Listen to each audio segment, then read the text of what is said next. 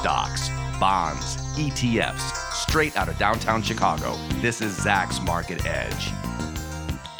Welcome to Zacks Market Edge, the podcast about investing in your life. I'm your host, Tracey Ryniec, and this week I'm joined by Zacks Director of ETF Research, Neena Mishra, to discuss how you can invest in this hot IPO market. There's all these new things being thrown around the SPACs, we have direct listings, we have the IPOs.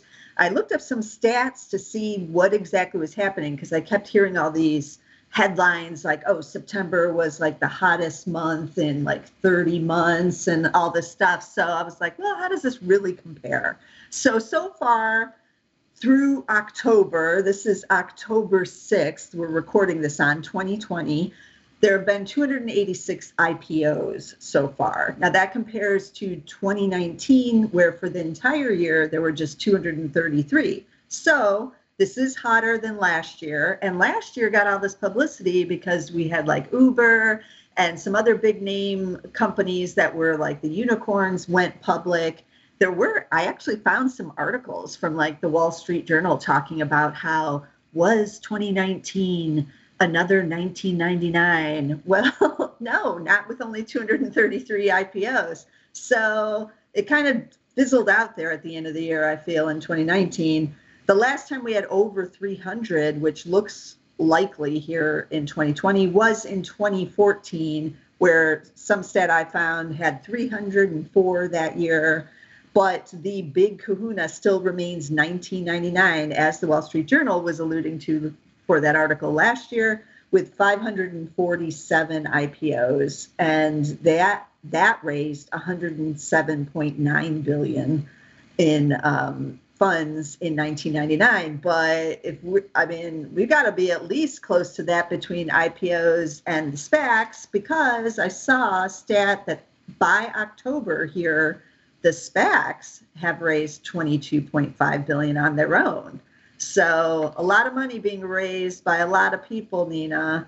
Um, and now we have the etf industry diving in because they always do. We can't we can depend on them to dive in there, and they've launched a SPAC ETF, which is what I asked you to join me on for the show today, and also to talk about what else we can buy for the IPOs as well, because we haven't covered this topic in a while, and we certainly haven't covered the SPAC. So, what is with the SPAC ETF? Hi, Tracey. Thanks for having me on. And yes, as you mentioned, the IPO market is really hot this year. In fact, 2020 could be one of the busiest years for IPOs on record. And uh, there, there are two IPO ETFs. One of them has done really well. And uh, we will get into those two ETFs later. And yeah. we will also discuss why the difference in performance. But let's talk about SPACs first. Yeah. So the, the SPAC market has also been very, very hot this year. Uh, and uh, in fact, I just read that 116 uh, IPOs uh, through SPACs have raised 40 44 billion uh, this year. And that is more than past five years combined. And that is according to barron's and they got that data from spac insider and uh, some of these uh, companies uh, which took the spac route to go public um, including the, um, for example, Virgin Galactic and DraftKings. They have delivered excellent performance this year, and uh, that is why there's a lot of interest in SPACs and some of. Some very high profile uh, you know investors uh, they have formed their SPACs so that okay, is, for example yeah let's talk about what a SPAC is though like you mm-hmm. mentioned draft Kings and Virgin Galactic. And I, I was looking up another one that just announced that it's merging with a, a SPAC, um, Lordstown Motors, which makes those mm-hmm. electric pickup trucks. So they're kind of in the news too. So what happens is like the holding company that doesn't own anything goes public first, right? Like they right, right. they go public through the SPAC, which means Special Purpose Acquisition Company. and they don't really own any, they don't own anything, but they're just raising the money through the SPAC to go out there and acquire something. So that happened with Lordstown Motors. So I guess it was Diamond Peak Holdings was the SPAC. And then they announced in August that they were acquiring Lordstown Motors and that that will close in the fourth quarter. And then Lordstown Motors will be the publicly traded company. So it's a way to get them into like have their own IPO basically. And they're funded, and now they're going to trade under the ticker RIDE, R I D E, apparently. Um, so that's what's happening with some of these. I did a whole podcast on just the blank check SPACs that haven't announced who they're acquiring yet, because I got a question about whether or not people should buy those SPACs. And it seems crazy to me because you don't know what they're even going to buy. Like, I did not know Diamond Peak Holdings was going to buy Lordstown Motors like a couple months ago. I had no idea. So, why would I buy it? But now I know that it's buying the Lordstown Motors. Now, doesn't the ETF, it, it has like a, it has a difference in there, right? Like what they're owning in the SPACs? Right. Uh, so the ETF uh, will allocate 80% to companies that have already gone public through SPACs. So companies like Virgin Galactic and uh, DraftKings. And 20% uh, will go to the blank check companies uh, okay. that you talked about a little so bit earlier. Like peak holdings could be in that. Yes. Okay. Yes. So they have certain mm, uh, liquidity and market capitalization requirement. Uh, so very small, less liquid SPACs will not be included in the ETF. Okay. Uh, so that is that is one good thing for yeah. investors. But uh, still, there is a question whether there are enough IPOs uh, uh, that have taken the uh, the SPAC route to go public, where whether there's enough companies that have taken the SPAC route to go public uh, to be included in the ETF. So what we get in the ETF is a fairly concentrated portfolio. So that is one concern with the ETF, though, you know, for investors who are interested in, you know, investing in these newly companies which have taken the SPAC route and have not taken IPO or direct listing route. So the ETF is a way because those companies like DraftKings and Virgin Galactic, they don't get included in the IPO ETFs. Okay, uh, that's so, another question. That's good to know. Yeah, yes. I, so, I did uh, so yeah, go ahead. SPAC, um, and the ticker, by the way, is SPAK, not with the C at the end. So they they used SPAK, but DraftKings is the number one holding right now, um, and it's 18.75 percent of the portfolio, and it's there's only 36 holdings. Right. So almost one fifth of the uh, portfolio is in DraftKings. Uh, DraftKings performance is going to determine the performance of ETF a lot. Yeah. Now I see the expense ratio is 0.45. That doesn't seem, you know, overly expensive for something like this. No, it's pretty reasonable for an ETF which targets for a thematic ETF which targets a very specialized area of the market. So, uh, so expense ratio is not a concern. Uh, the ETF has gathered about 11 billion in assets, and it's just uh, okay. started trading uh, like uh, last Thursday, so just yeah. a few days back. Uh, uh, so that is not an indication whether it will be able to gather assets going forward or not. But as of now, if investors are interested in this ETF, I would recommend that you wait for some time till it gathers enough assets uh, because ETF uh, providers they have been coming out with a lot of products because there is a lot of competition in the ETF market. Uh, so instead of launching plain vanilla products, uh, which cannot compete with established market heavyweights because you cannot launch an ETF like SPY or QQQ and uh, hope to survive. So ETF providers have been uh, launching these thematic ETFs and just trying to see what uh, you know what attracts investor attention. And there are some new ETFs, some new thematic ETFs which gather investors' attention. For example, um, sports betting ETF, which has managed to gather more than 130 million in assets this year, wow. and uh, uh, telemedicine ETF, which has managed to gather more than 300 million in assets uh, within a few weeks of its launch. So they keep on coming with these interesting products to see what sticks. So this yeah. could be one of those. So just wait for some time. Let's see if it gathers assets, what kind of holdings it has, whether they are able to filter out companies like Nikola uh, well in time. Uh, yeah. And and also, when uh, you have a new ETF, it makes sense whenever you trade uh, uh, to use limit orders, if at all you want to trade in that ETF. But I usually recommend that you wait for some time till it gathers about 50 million in assets, so that at that point you are kind of assured that the ETF is going to survive. Okay, that's really good advice. Um, so this one is done by Defiance, and as you said, they're all doing these thematic ETFs, but they are the first one in. And that that does give them a little bit of an advantage, doesn't it? So that is what we saw in case of uh, marijuana ETF, the first one, the first to market, which yeah. had taken an unusual route actually by changing the index MJ, but that was able to quickly gather assets. And similarly, that the same trend we saw in case of blockchain ETFs too, when Bitcoin was very hot.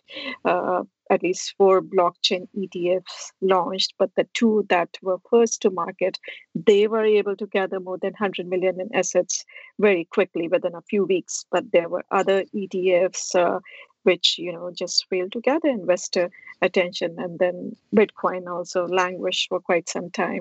And same can be said for pot pot stocks too.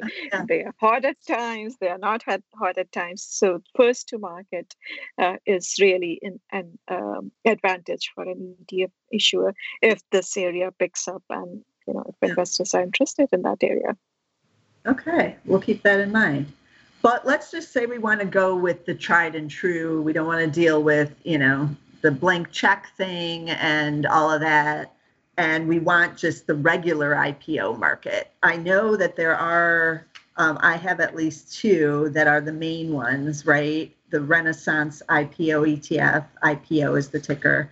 And then the First Trust US Equity Opportunities ETF, FPX. That one's old. I used to own, I, I want to say I own both of these probably knowing my timing, I think I probably owned them in 2014, the last time there was like 300 IPOs. And I was like, yeah, I'm diving into this. And then I got bored after like two years or it didn't do that much. So I was like, man, I'm selling this. So then I did sell. Um, but there are, and I'm reminded of like how different these two ETFs really are. Like they're not, they're not even really all the, other than owning IPOs that's about all they really seem to have in common. So right. let's start with the Renaissance one because that's the one that is super hot this year. That's the ticker right. IPO. Right, right. Uh, so before I, I uh, explain how that ETF selects and weights its holdings, uh, just a quick uh, uh, word about uh, the investment case for IPO ETFs. So these ETFs they provide you know a low cost and convenient way of getting diversified exposure to these IPOs because IPOs performance, you know, newly public companies, their performance can be very volatile, at least in the first few years of trading because you learn so many new things about new things about those companies. Uh, and uh, also that uh, these ETFs include these newly public companies much before they join other major indexes. For example, we, we remember that Google was included uh, in the S&P 500 index uh, only after two years um, uh, two years after it went public. Uh, Tesla is not yet in the S&P 500 index. It is, though it is, has been included in the Nasdaq index. So that is the investment case for these um, ETFs. Now, these two ETFs, IPO and FPX, those are the ETFs that provide exposure to US listed uh, IPOs. Yeah. There are some other which uh, provide exposure to international IPOs. Now, talking about these two IM ETFs, uh, the one which is which as you mentioned has been very hot this Yeah. year uh, it holds the largest most liquid newly listed us ipos and large ipos are added on a fast entry basis so within uh, four or five days and the rest are included during scheduled quarterly reviews Okay, um, now I do have to say I was on their website and I did like that this aspect about their website is that they have like a news section and they did say like snowflake to enter shortly. like they are they are Yeah. telling you like you know it's coming up soon. It's about to be oh, added. Like they do at least tell you that these big prominent IPOs are about to go into it. So I thought that was cool. Right. And then it holds companies for two years. And after two years, uh, companies will be removed. And uh, so if you look at the top holdings, some Yeah, of the it's good. hottest stocks of this year, which have really benefited from this work from home, stay at home, shop Yeah. online trend, Zoom video, Peloton, Moderna, NIO. Uh, these are among the top holdings of the ETF, which kind of explains the performance of the ETF. And uh, let's talk about the second one now, uh, which is by First Trust, which is older, bigger. Uh, so what uh, this ETF does is that it includes, it holds 100 largest, most liquid US IPOs. Stocks are added uh, after the close on the sixth trading day, and they are held for about four years. And uh, then, if uh, a company in the index, it if that merges with another company, then the resulting entity uh, is included in the index. So if you look at the top holding for FPX, and one more thing, uh, spin-offs are also included in this ETF. And then. Okay. they are held for four years, for about four years. So those are the main differences in this in the the two ETFs, two years versus four years, and uh, the treatment of uh, a spin-off, uh, spin-offs and mergers. So if you look at FPX, PayPal is the top holdings, which was spun off uh, from eBay. And you also see companies like Thermo Fishers because they merged with some other, you know, IPO. So the resulting entity remains in the index. And that is the reason why uh, this ETF has significantly underperformed the IPO ETF. Although this has also done very well, it is up almost uh, uh, 30% this year, but IPO ETF is up about 70%. So there is a lot of difference in the performance because uh, IPO, which holds stocks only for two years, so it is holding those newer companies which have uh, benefited a lot this year from uh, coronavirus driven trends and uh, Yeah. more mature companies have been um, booted out of, of the index.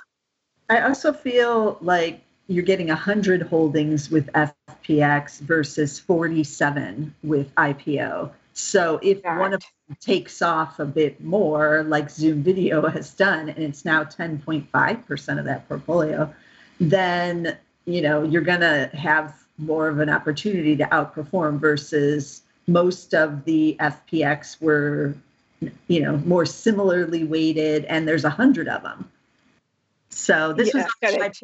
like you I- get a more con- concentrate con- more concentrated portfolio in IPO. yeah. Uh, so that is why if the top holdings, uh, which account for a lot of weight in the in the portfolio, if they are doing well, which is the case this year, then the ETF will do well.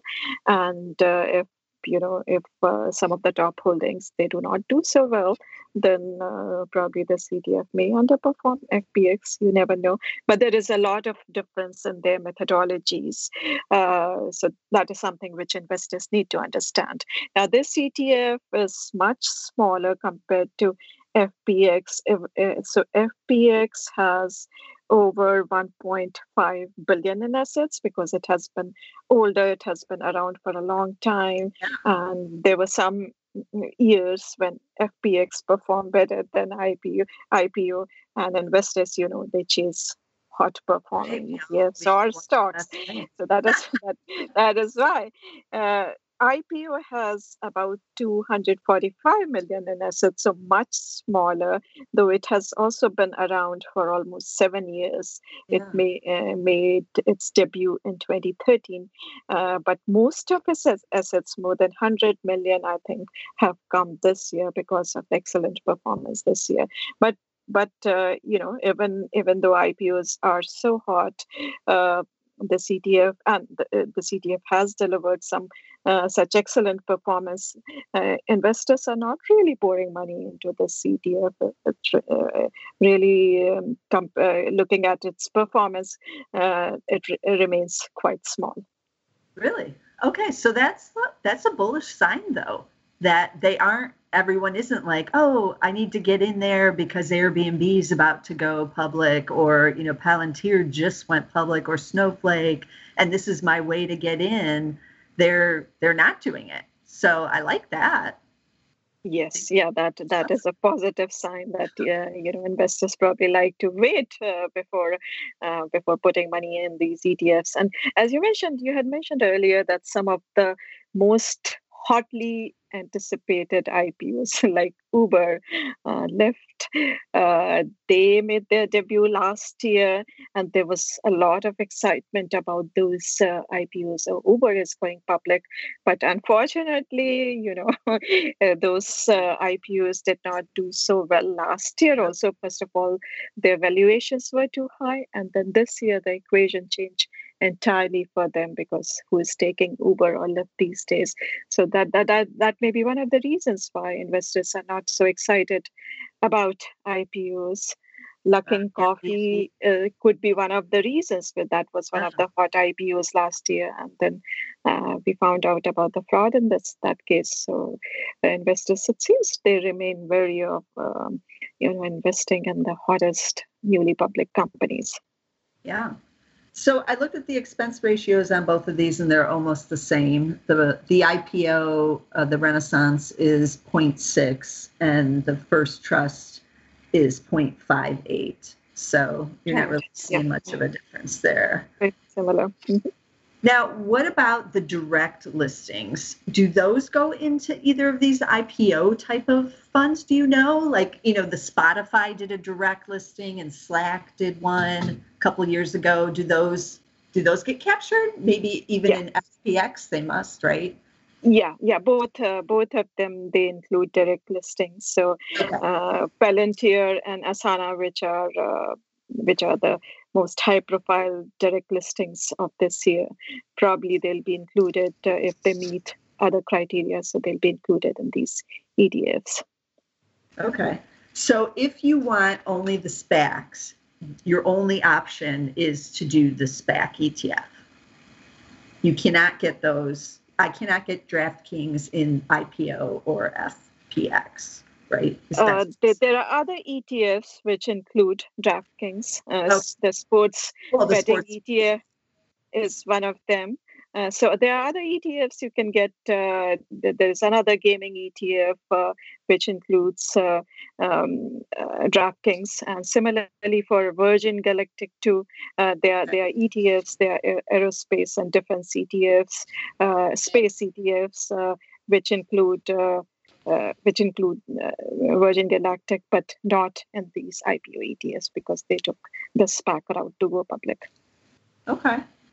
Um, yeah, I feel like if someone is going to buy the SPACs or even the IPOs, they're interested in that, and more than one, why not buy the ETFs? At least you're getting diversity. You're not just buying one blank check company where you don't even know what they're going to be buying with the money you're giving them like at least you're getting 36 you know companies in that SPAC ETF.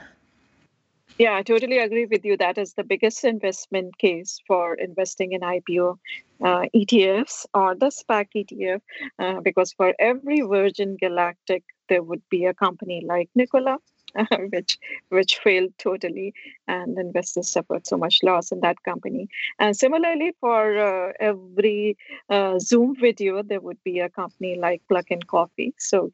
Uh, yes there are always concerns with newly public companies. So it is better to take a, a, diversified route through IPOs. You get you get an ETF which provides exposure to either 46 or 100 newly public companies, uh, and uh, uh, the performance has been has been good. I mean, uh, they have they have managed to outperform the both of them have significantly outperformed the broader market uh, so they are definitely worth a look yeah Okay, and we could still see, you know, some more hotness. October started off pretty hot with IPOs again, so there's more still to come this year, and then we'll see what what's happening with the market, the IPO market going into 2021. All right. Yeah, yeah definitely. Yeah, definitely. I think many companies are rushing to go public before the elections. So October okay. is uh, going to be hot. And I think Snowflake and its backing by Warren Buffett, that also kind yeah. of uh, uh, made investors interested in IPOs. So let's see how the year ends for IPOs, but definitely one of the one of the hottest years for IPOs on record. Yeah. Okay. Uh, let me recap some of the tickers we talked about. So the SPAC ETF is again SPAK, not CK as in um, kitten used the K at the end. Then we had the Renaissance Capital IPO ETF, which is just IPO, so that one's easy. Then the oldest one is the, um, oh, let me get it here, the First Trust one, First Trust US Equity Opportunity ETF, FPX. Then, of course, you can just buy like the individual um, holdings. We mentioned DraftKings, DK, DKNG, Spotify is SPOT, Slack is WORK, um, Snowflake is SNOW, Palantir is PLTR. I don't know, I think that's about the only stocks we mentioned, but um, yeah, there's a lot of ways to get into these IPOs, and um, we're going to keep a an eye on this area and see if it stays this hot. Maybe we'll be we're on the cutting edge this time, Neena. we're we're ahead, sure. of, ahead of the rest of the the pack, the herd. Um, but yeah. you know, we'll see. We'll see if it stays this hot or if we get a little bit of a cool down here. But um, as always, you don't want to miss a single episode of the Market Edge because we're bringing you all these hot topics every week, along with stocks and ETFs that you could go and um, you know watch for your own portfolio. And you can get us on spotify of course uh, speaking of spotify and you can get us on apple podcasts. And you can also get us with the value investor podcast two shows for one on soundcloud. But be sure to get us somewhere and i'll see you again next week with some more stocks this material is being provided for informational purposes only, and nothing herein constitutes investment, legal, accounting, or tax advice, or a recommendation to buy, sell, or hold a security. Do not act or rely upon the information and advice given in this podcast without seeking the services of competent and professional legal, tax, or accounting counsel. Publication and distribution of this podcast is not intended to create, and the information contained herein does not constitute an attorney client relationship. No recommendation or advice is being given as to whether any investment or strategy is suitable for a particular investor. It should not be assumed that any investments in securities, companies, sectors, or markets identified described were or will be profitable. All information is current as of the date herein and is subject to change without notice. Any views or opinions expressed may not reflect those of Zacks Investment Research as a whole.